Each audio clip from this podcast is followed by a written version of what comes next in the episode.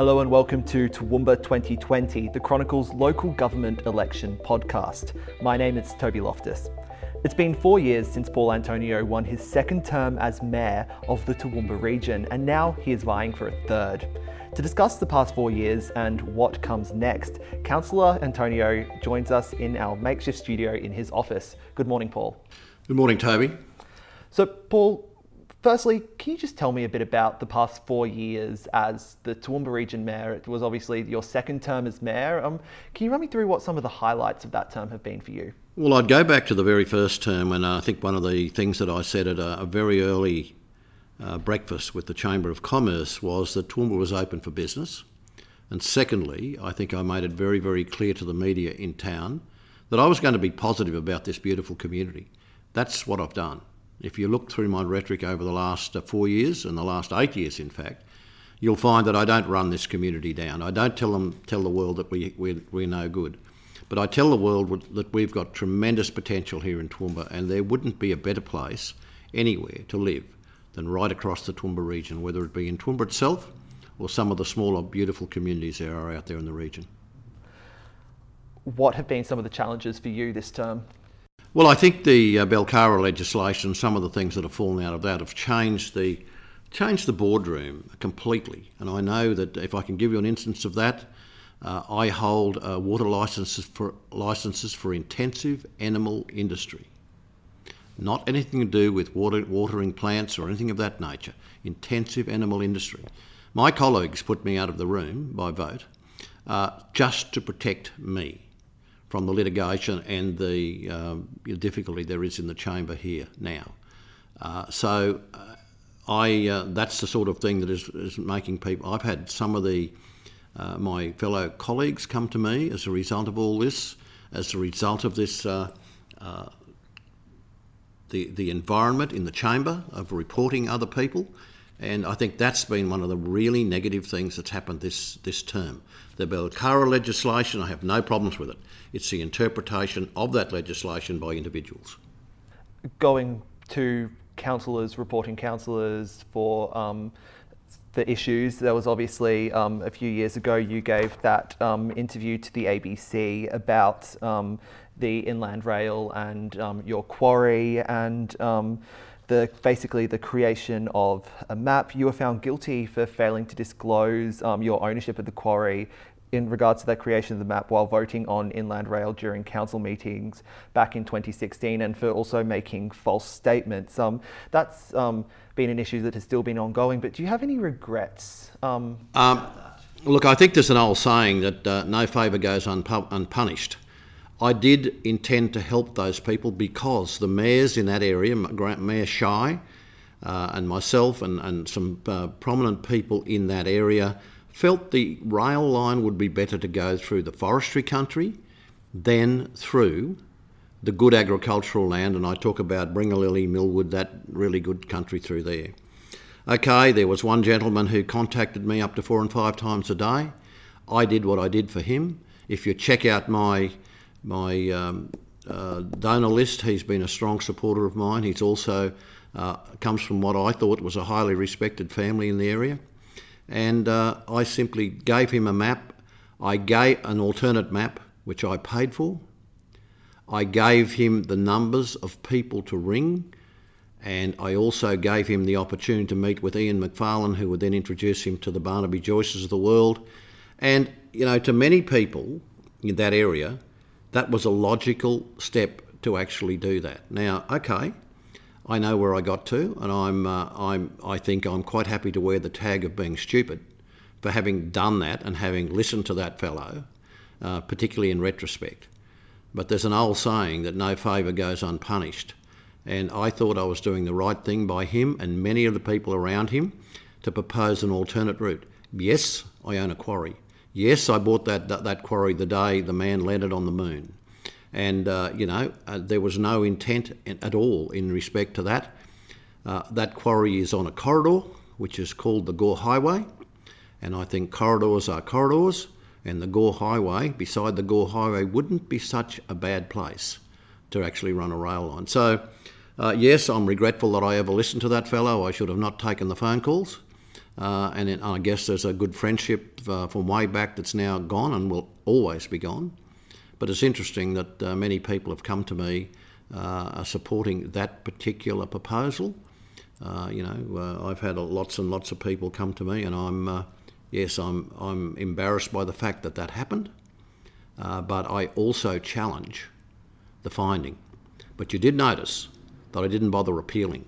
I let it go. I'm quite happy to wear that because I think what I've done for this community, uh, broadly speaking, in my home community, completely overrides any negativity there may be coming out of that.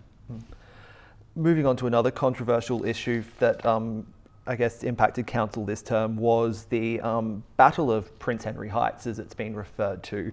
Now, that was when um, the developer Shangri La Holdings um, was basically um, they had a plan to build a few homes up at P- Prince Henry Heights. The council voted against that development after large community outrage against the project. Um, that uh, council, despite the um, council officers saying that um, councillors should vote in favour of it, that led to um, a legal challenge that then council um, agreed to settle the matter, um, and residents were extremely disappointed at that decision. Um, I believe you didn't vote to settle the matter at the time, um, but how much of a, um, I guess, how has that impacted council's decisions when it comes to other projects moving forward?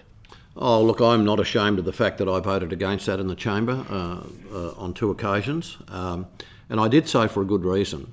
Uh, I think there's a number of studies that I would hope would have come out. One of them is certainly uh, the land slippage issue, and I believe there is a study around somewhere on land slippage, and I believe our people have gone through it and find it okay. But if there's any hint of that, that concerns me. But the biggest issue that we know of, and we've got uh, first-hand experience of that in 2002 when the bush, bushfires were in Toowoomba, is the potential there would be for a fire to come up that escarpment. And, you know, we all know that a fire going up a hill can be quite horrific. Now, uh, I'm telling you now that um, I've, um, I've been in a bushfire brigade for since the very day I left uh, Agricultural College at Gatton when I was about 19. I, fought, I was, came home from a big night out the night before to actually help fight a fire. And um, the reality to me is I have an understanding of fire, and I know the danger there would be to the community on the edge of the range given the experience of 2002, given all of that, and I really don't believe it's appropriate that we put more houses further down the escarpment. I think we've got enough trouble there now, and, and that's my view. But anyhow, the majority of council went the other way. How does how does that tie in? Um, that view tie into then the um, DHA development for Mount Lofty? Well, the fact that the DHA development is uh, is still to come to council is uh, uh, does restrict me in what I can say. But I would say this um, there's a certain area within that, that space that uh, is within the Toowoomba boundary for housing, uh, and it's not a big area. The fact that they were trying to go over that boundary and right onto the edge of the escarpment, uh, I have I would have to express the same view that I expressed to you before about Shangri La. I have some real concerns about that, and uh, I await the um, the recommendation of our staff and I will make my judgment at that time. um, another big issue in the past um, four years was the um, Highfields Master Plan. There was the original plan that was rejected by the community, and um, Council has then come up with this new plan. The library has stayed in the same location with the new plan. Um, can you run me through a bit about um, just what happened there with the Highfields Master Plan? Well, well, I think uh, if you take it back one more step, uh, we had a lot of people running around suggesting what they were going to do with Clive Berghofer's land. And Clive Berghofer owned that land. And I'm very proud of the fact that at 2 a.m. one morning when I was worrying about all this, and I do this occasionally, um, I'd woken up, I was quite worried about what we're going to do at Highfields. And the thought came to me, why wouldn't we buy that land and have absolute and complete control over it? And that's exactly what we could get through council. Even some of my worst enemies come up and shook my hand and said, you know, this is a good idea, Mr. Mayor. We did that.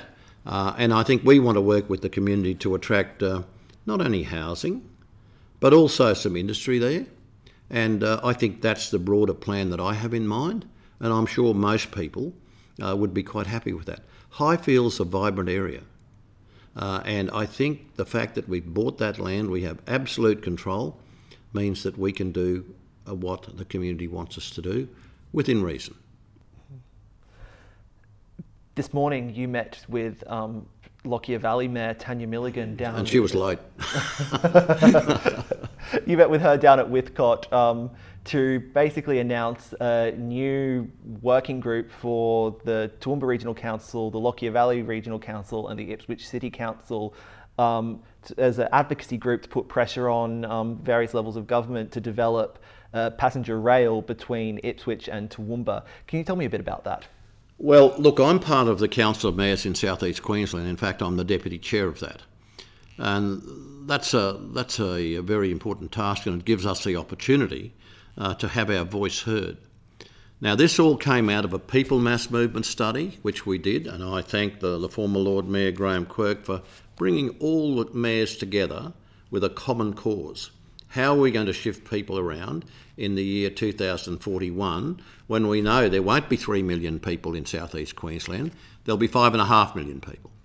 So that's why I was, you know, I, I saw a, a, role of, in leadership that he played there that we can all learn a lesson from.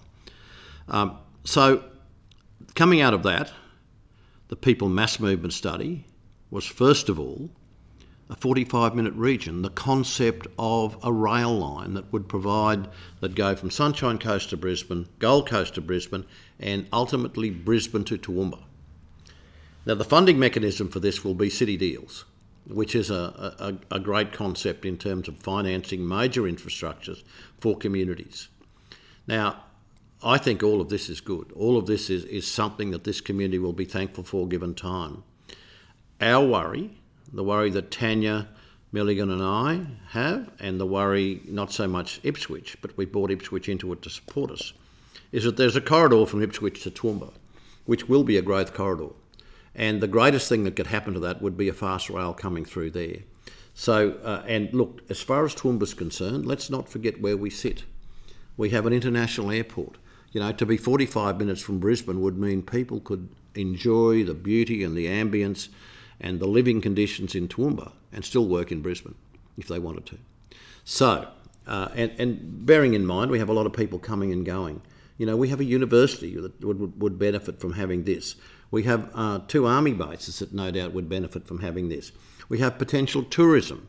We have business. We have many things that will benefit from a fast rail. So we want to put that on the agenda. The $16 million, $15 million has been given uh, to do a study. We want to be part of that study. We don't want some government department to pick it up and do it and say, no, no, uh, you don't want to do it.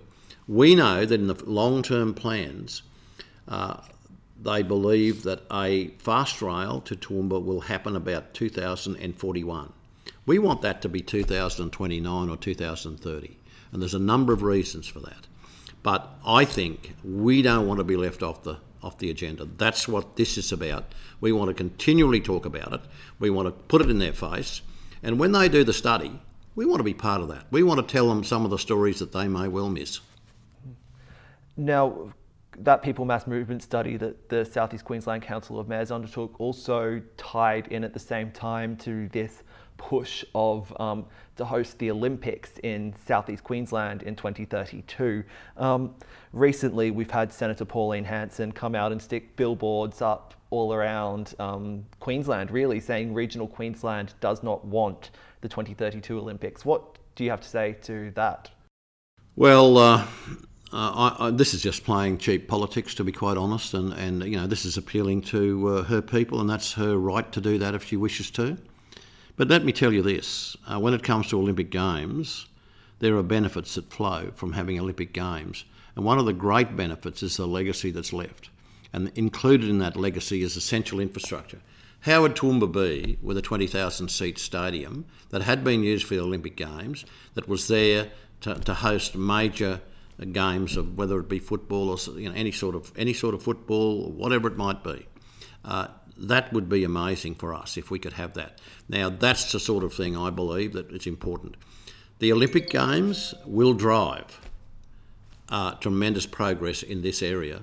And, uh, you know, Toowoomba's never stood still. no matter where, how, and when. I mean, our economic growth is amazing. All those things are good. But given the, the, the sort of things we'd get out of the Olympic Games, you know, you just watch Toowoomba mature into a uh, into a important city, and don't forget Toowoomba is the biggest inland non-capital city in Australia that is not appropriately connected with a good passenger rail. So we've got to fight for that. Now's the time to do it. Now's the time as we work towards getting this study done. Now's the time as we work towards a city deal. Now's the time to make sure we have it on the agenda. This is all looking forward um, into the next term of local government and terms beyond that. Um, in November last year, you announced that you were, were running again for mayor, and um, come March 28, voters will go to the ballot box and decide whether they want to re-elect you as mayor for a third term. Um, if you were to be re-elected come next March, um, what would be your priorities for the next term? Well, I would be continuing to talk about water. You know, there looks to be a bit of a chance that the the drought may well end and the dams may well fill in the next uh, six months or so. I think the things are changing a little. I hope it does. Uh, but I think water would be one of the really big issues, and that is regional. That's not just about only Toowoomba. I mean, there's a lot of things in Toowoomba we can do. We can talk about the integrity of our pipe system, the fact that we're losing water, the fact that we need to make better use of recycled water. but we put a number of things on the table. And we've been talking to the Mayor of Tenterfield, the Mayor of Southern Downs, the Mayor of Western Downs about an alliance. It was just the other day that I had the Premier here.